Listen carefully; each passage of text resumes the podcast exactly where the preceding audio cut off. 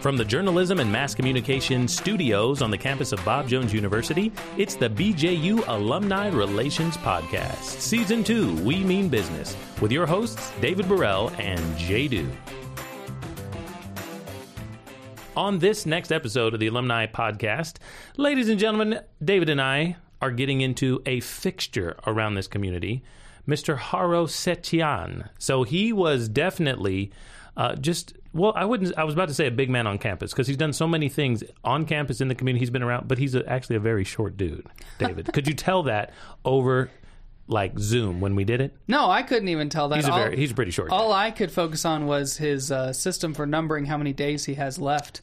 Uh, I thought that was fascinating. The, the cool thing about that is that it's evident that Haro is numbering his days and making them count, whether it's um, in the community, with his family, in his church, or as we've been talking about this season, in his business. Yeah, he is in the housing people business and serving people to find some comfortable place to live. Many of the folks in the upstate community will probably recognize him as folks who do real estate have to make themselves known. But uh, he has a great, kind of convoluted journey of being at Bob Jones, moving on to another school, and staying in the community to really build something special. So I think it's a great episode. My name is Haro Setian. Uh, that's an Armenian name. I grew up as the son of an immigrant, and then my mom's dad was an immigrant, both Armenian. Boston, Massachusetts, where I grew up. Went to a Christian high school uh, in New Hampshire, boarding school that was very closely connected to Bob Jones. So I came to Bob Jones in the mid 90s. And eventually I graduated, but I graduated from Clemson. Um, after two years at Bob Jones, I transferred to Clemson for a number of reasons we can get into if that's appropriate on the call. And then moved to Chicago for about a year. Then spent about six six to nine months overseas. And then eventually, for a number of reasons, uh, moved back to Greenville in 2003 um, and have been in Greenville ever since. And 2000, 2004 to six, I got my master's degree in economics from Clemson. Also got married in 2006. Um, then I got started on my real estate journey in 2009 uh, and started my real estate company about there's not really a hard date, but somewhere in late 2011, 2012, early 2012, and have been doing that ever since. Also have, with my wife, become the parents of three wonderful kids, 14, 12, and 9. We are, I started going to North Hills Community Church here in Greenville in 1995 when I was a freshman at Bob Jones, and pretty much that's been my home church ever since. So, 10 years of owning your own franchise or business. Yes, that's correct. Now, tell us about that. In the real estate world, how do we actually refer to the Haro Group? If any of our listeners are in the upstate, which many are, of course, being affiliated with the university, the Haro Group means something. But is it is it a franchise? Is it your own business? Is it both? such a good question, uh, and it's it, it it can be a bit confusing. So in the in the realm of real estate, you have kind of three three versions of real estate businesses. You have your solo agents, you have teams, and then you have brokerages. And teams are kind of this space between solo agent and brokerage. And so a team is really the growth of a solo agent who does a lot of business and decides to hire help. And usually it looks like administrative, and then it grows some more, and they add some salespeople, and then some more administrative. Now, a team can leave a brokerage and become its own brokerage. That happens a lot, or it can stay within the brokerage. Then we talk about franchise. Obviously, if, if a brokerage is affiliated with one of your large national brands like a Coldwell or a Berkshire Hathaway or a Keller Williams, ERA, Weichert, those are all franchise models.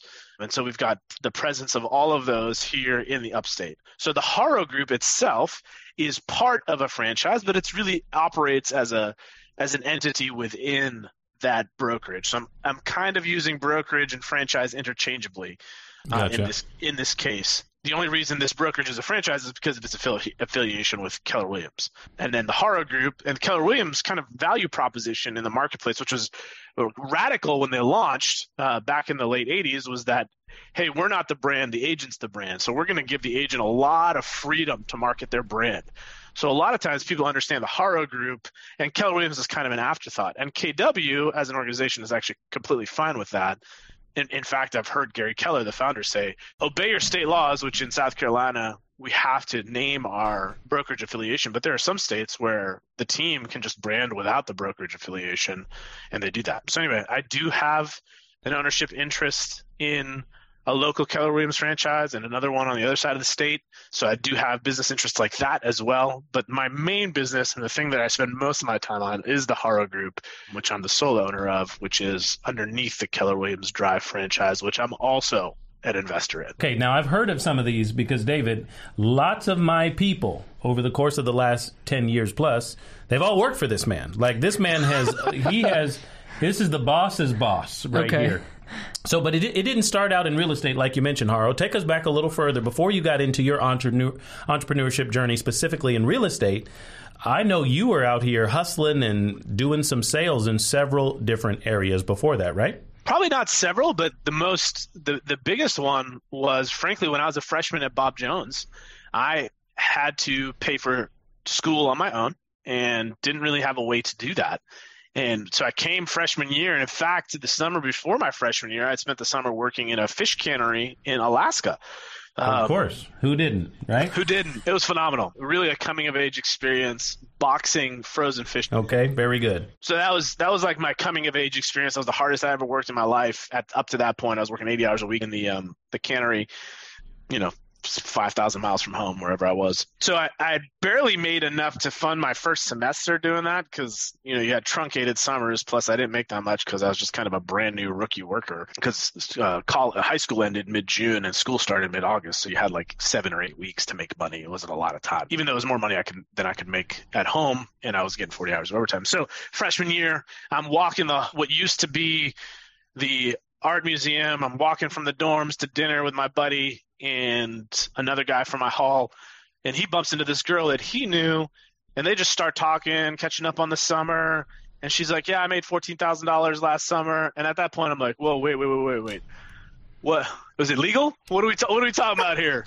Uh, Yeah. And she started telling me about it, and it turns out they were having an information session that evening. And I went, met my then future sales manager, a gentleman named Glenn, and just learned about this Thomas Nelson Publishers out of Nashville, Tennessee. This was their summer internship program. Nelson at that time was the largest Bible publisher in the world. The ESV hadn't launched yet, so New King James Version was kind of a big deal still, and that was their their baby. And so I went to work for them, and it was selling books door to door, straight commission, 80 hours a week, different part of the country. You'd go to sales school for a week, and then go sell books. You'd get. I had two roommates that were also Bob Jones students. We busted our butts, although midway through the summer, those guys kind of flaked out. I kept going, and you know, made ten grand my first summer. So, did that in undergrad, and fast forward to after graduation, I actually came back to the company, and then did another six or seven summers, and I was a full time recruiter. I recruited students from Bob Jones, uh, North Greenville, Clemson, Columbia International University down in Columbia, and my teams are always fairly highly ranked within uh, the company. I always did fairly well in sales myself. So that was my that was my introduction to the world of sales and, and really entrepreneurship because that wasn't the, that was all straight commission. It was all I was living off. You know, you, you you eat what you kill. Now, so many people out there, Haro, are scared of that straight commission thought. Sure. And you've now mentioned this a couple of times, and I'm not sure exactly how real estate works. And I know for an agent just starting out, or maybe somebody in the office, maybe commission is a once again a huge part of it. Talk about commission for a second here, and either keep us away from it by scaring us or tell us no no no you there's a good living to be made with people skills and sales commission Yeah. So early on, I was scared to death as well. That freshman year, I, I'd never done anything on commission, and it, it felt felt risky at the time. Yeah. Meanwhile, since then, I've never done anything. Well, I have. I just have always come back to straight commission. So most of my income and most of my living over my adult life has been commission based. You know, Zig Ziglar, who's fairly well known uh, and a name that that sticks in people's heads.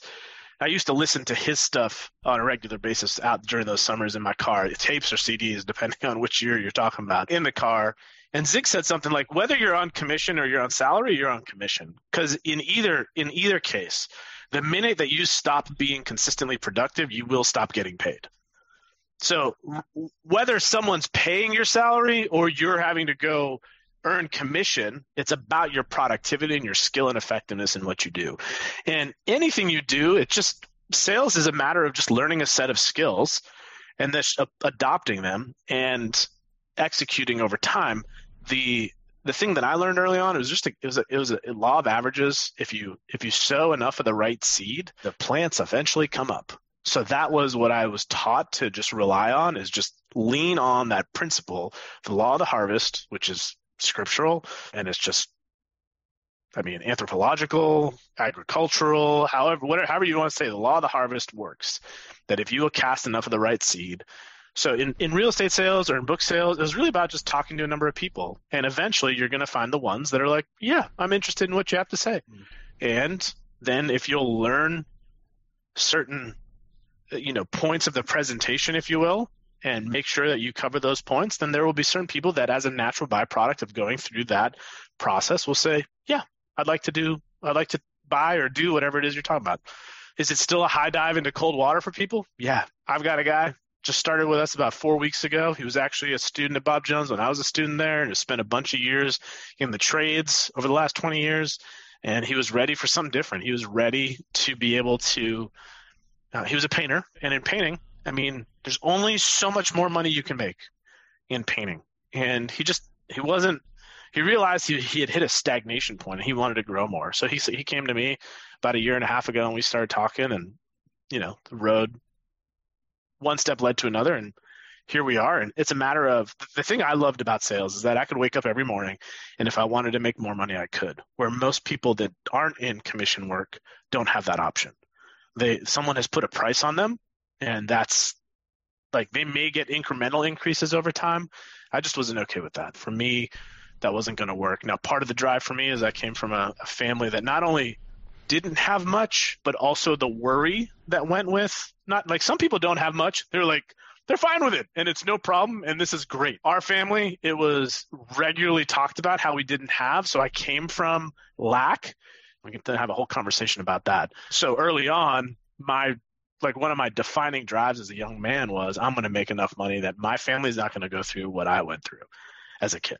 So that's why commission sales once I got it once I got once I realized I had some I could do this, then it was game on. Now, I'm sure you've got some other problems with your family. Now, you're saying you came from lack, but you're doing a little better now. You mentioned you have three girls just a few moments ago. Now, I feel like David, we need to like get them on a own their own separate podcast and say like, no, let me tell you really how my dad is. Sure, he's got other new problems. You know, that's what that's what I'm afraid of. Now that I'm a dad, Haro, I'm wondering the same thing. You know, we're getting over some of the things that we dealt with in our generation, but we're just adding new problems to all these kids, right? Uh, but you do have a beautiful family, and we yes, we have enjoyed in the last year or two. We have become church mate members as well, and seen your family around church and things like that. But yeah, you've mentioned there's been a lot of people that have come from the halls, the hallowed halls, as the university hymn says, of this place who have worked alongside you in your journey. Yeah, a lot. I got two. So we started three people four weeks ago, three salespeople, and two of them were Bob Jones grads. And I'd say, I don't know, I don't think it'd be unfair to say 40 to 50 percent of the people that have worked with me uh, at the Haro Group were Bob Jones grads. So, um, Haro, we could talk forever about that scarcity, you know, mindset, but um, sure. I want to ask you more about. I think a big reason that you know Jeremiah mentioned a lot of times that commission idea can be scary because of that fear of failure, that fear of not being able to be successful at this enough to have breakfast tomorrow.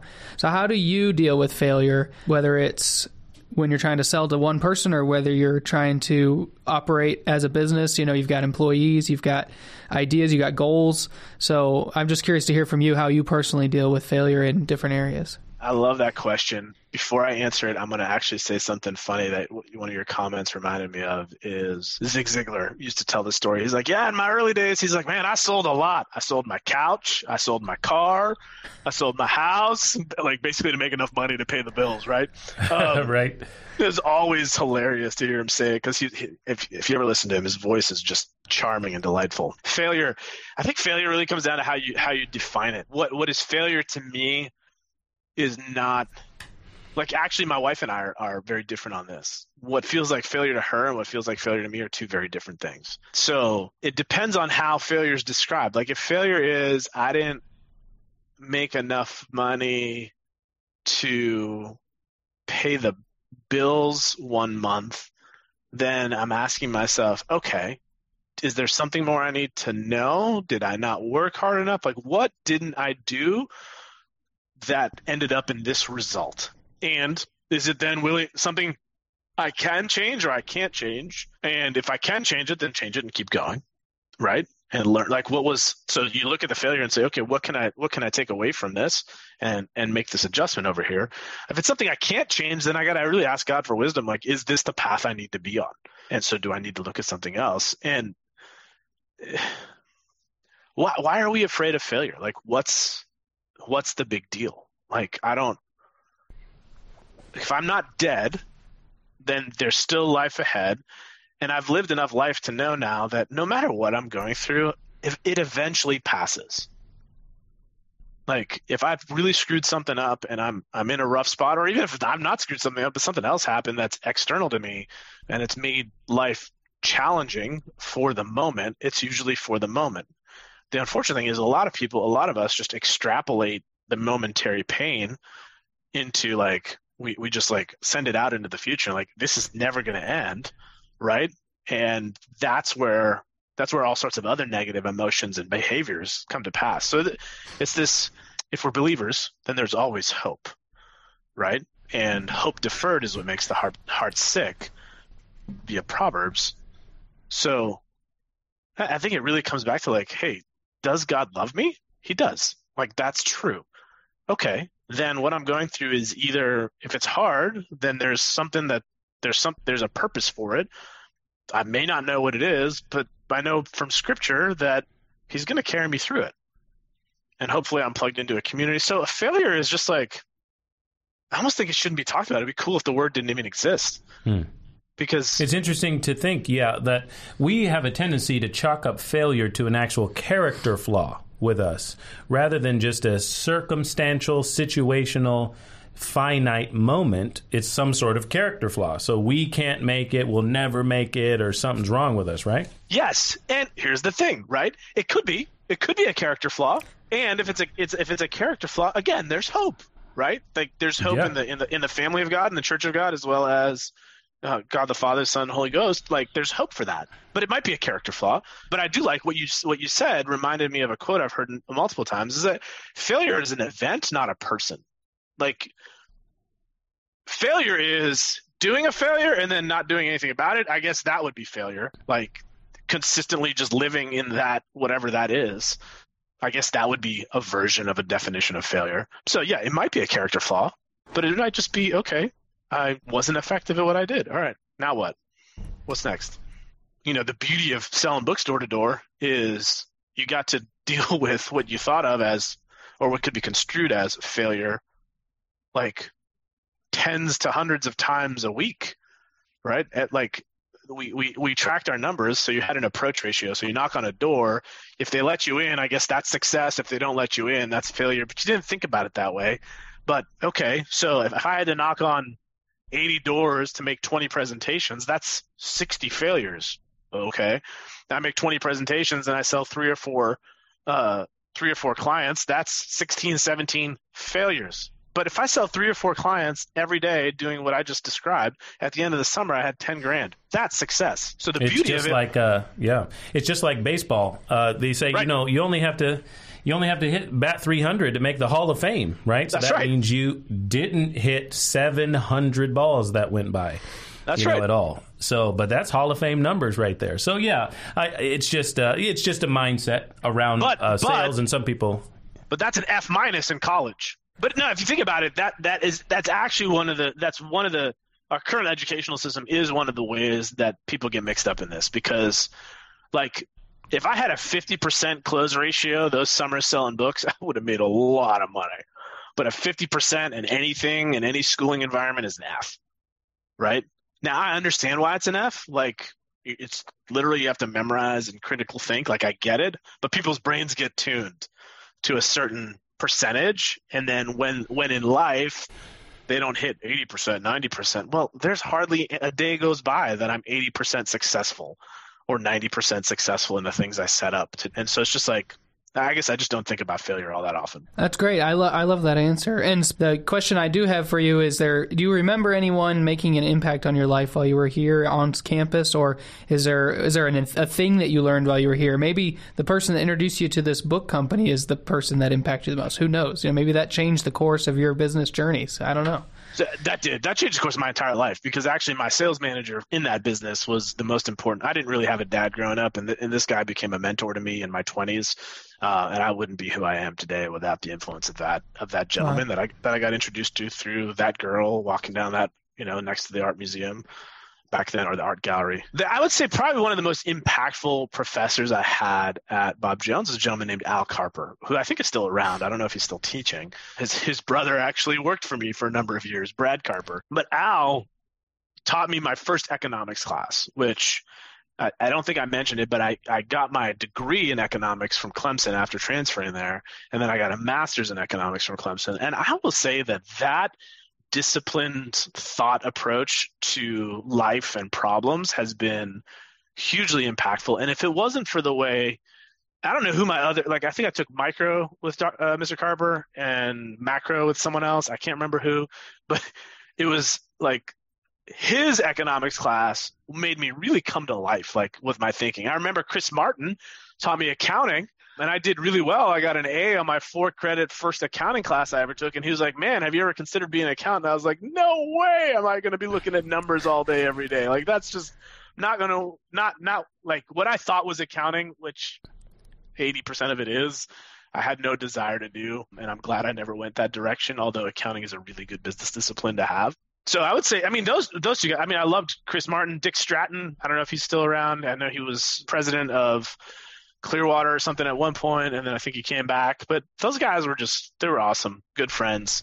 I say good friends. They weren't friends back then, but but good professors. And then yeah, there's people no. that and then there's people that have become relationships more in more recent years that have that are still like people I, I, I value and look up to and respect. And Paul Radford, who was a high school classmate of mine, but he's a, a professor there now. Michael Moore, uh, Dr. Lawson. So some good ones. So Haro, uh, Jeremiah comes to you tomorrow. He's starting the Do Group. We do housing. We do mm, homes. Mm. Uh, what's your? We do better than Haro. That's that's our motto.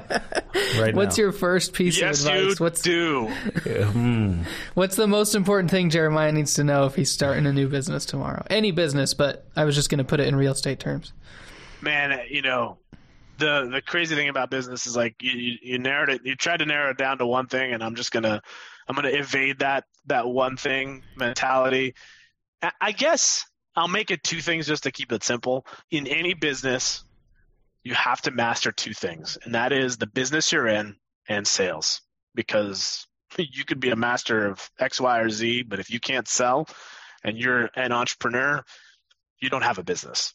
So if there's no way to, to generate buyers and or interest in whatever it is that your business service or product that your business provides, so it, it's understanding that if you're not going to do sales, you better find someone to do sales. Then there's a whole bunch of other stuff, but that's that's really critical. Is to get really key is that in any business you're in, you're actually in two businesses. You're in the sales business and you're in the business of whatever product or service you provide, and you have to be masters of both things in order to have a successful business. Well, you're pretty good at selling yourself, so I, there's Me? hope here. No, I was just I was being quiet. I wasn't even trying to sell anything. I was here minding my own business, and everybody keeps calling me to be involved. So that's all. If you dress nicely, right? And Bob Jones taught us not only how to make a living, but how to live. Right? That was over the top of all of the chalkboards at the time. Then you'll be good, right? People will call you. You're good, right? Have a good smile, maybe. But uh, yeah, I, I think that you're right on. Uh, uh, you know, Haro, there's so many folks out there who are potentially masters of some sort of trader skill or thought process, but uh, they also need to be doing their salesmanship or saleswomanship out there to get that message across to other people who want that service product and are willing to pay for it. Uh, because someone else is a master of it and they're not. So if you don't know how to sell, or somebody in your office is not doing the work there, to get a few names on the dotted line, you might be in trouble in business. You will be in trouble. Indeed. All right, so we've been asking everybody this question, and it's uh, it's brought some surprising things and, and some and some encouraging things out. But has it ever been hard for you to be associated with BJU, or or have you ever had any struggles with that, or had conversations about uh, Bob Jones University and then had some some weird reactions or anything like that? I don't know what you thought of when you read this question, but I'm I'm anxious to find out. Yeah, there's a there's only one discrete instance I can think of that comes to mind where it was I was like, oh, interesting. The when I so when I graduated from Clemson, I had done really well academically and had a good resume, et cetera, et cetera. And I, I landed interviews with several investment banks. So I was interviewing in New York City and in Chicago, and I went pretty deep with Bank of America Securities up in Chicago. And one of my interviewers at one point, now I was young, I was still a little bit like eh, about my Bob Jones experience. And we were going through the interview, and he's like, "Oh, you transferred from Bob Jones to Clemson." I was like, "Yes, I did." And he's like, "That's one of the smartest moves you've ever made." And I was like, "Oh, okay." And I didn't talk to him anymore about it, or you know, it just went on. Since then, you know, I am proud of the the the adjustments the university has made over time. I haven't kept super close contact. Like I'm not a super involved alum, but I'm not a super involved alum, alum of Clemson either. So that's not a Bob Jones thing. That's just a Haro thing. You know, when some of this stuff was, uh, it doesn't really come up. I mean, it was more internal dialogue. Like it just doesn't come up in my business world at all. Every once in a while, people are like, "Oh, you went to Bob Jones," and I just shrug it off. Like I don't mind being a weirdo. Like it just doesn't. If if they try to go there, but but they really don't. It's just it's been a non-issue for most of my adult life and and frankly for most of my career. So yeah, and I'm proud of, of the adjustments the university has made. I mean, we're we're on campus regularly. Frankly, at this point, my kids uh, were at camps a number of times this summer. Now, I wouldn't have. I, the younger version of me probably would never have imagined that. Like I was pretty raw for a little while, uh, regarding my Bob Jones experience, but between what God Bob Jones has done and what God's done with me, and just the maturing process of becoming an adult and having a family and having kids, like I'm, we were looking at the academy for my daughter. We're still going to homeschool. That wasn't a we don't want to do the academy or any other school. It was just, we just want to continue homeschooling kids were there at camp. My wife sang um, in an artist series a couple years ago for Dr. Panosian. We go to the Summer Shakespeare every year. Love that with Dr. Stiegel. So I think in my earlier, more immature years, I think I was, you know, we all love to hate to a certain degree maybe not all, but but I think we all do that, sure, from time to time. But you're right. There's a maturing process most of us go through. And I think people who are in business and who lead teams and who have to sell themselves, and I don't mean in a bad way, but they sell themselves to the community, we don't go around with our head down and our shoulders, you know, in a position. That's just not how you can run business right. right? You don't spend a lot of time worried about yesterday. You go out there and kill something, drag it home for something new, meet new people, shake new hands. So I think that's probably a a fair way to assess what I think Haro was saying, even about his business maturity over the course of the years. You've done a lot of great things, I think, in business in this community, and uh, I've gotten plenty of emails. That's for sure from his team. So. Oh, I mostly appreciate what you said about the work the Lord has done in you and then also done that we're both different you know? The university's different. You're a different person. And i think it's the same for anybody that you're in school with. You know 10 years later you're both different people. Oh you know, sure 100% yeah. Now that i have now that i have children I got to be real careful about what I used to complain about. You know what I'm saying? I got these kids, and I'm saying, you know what? There's certain traits that I don't want to be known as, and until you have responsibilities like business, employees, teams, and kids, you don't even think about that. That's so I right. think plenty of us spend a lot of our in my era. It was all of my 20s, and we had babies at 30, my age. But sure, I was a different guy at that point. But you get yourself some kids and some responsibilities, and you're like, all right Everybody needs to put their shoes away and stop complaining. We're just not going to do that in this house. That's right. Haro, tell people how to find you if they're looking for a house, because I, I, don't want to pass up an opportunity for you to, to share about that. Yeah, I mean, easiest way is the harogroup.com, and that's the, which we all know how to spell. Haro is just help a realtor out, ha. Um, and then group, dot com, theharogroup.com. So that's the easiest way. I'm also very findable on Facebook, uh, Instagram. You can look up Haro. There's not that many of us, um, and you're you're good to go. Thanks again for listening to the BJU Alumni Relations Podcast. This is David Burrell, class of 2013, and I'm really excited to share these stories of alumni around the world as they continue the mission of BJU by learning, loving, and leading in their communities. For more information about stories like this that we'll be releasing over the coming months, email us, bjualums at gmail.com. We look forward to hearing from you.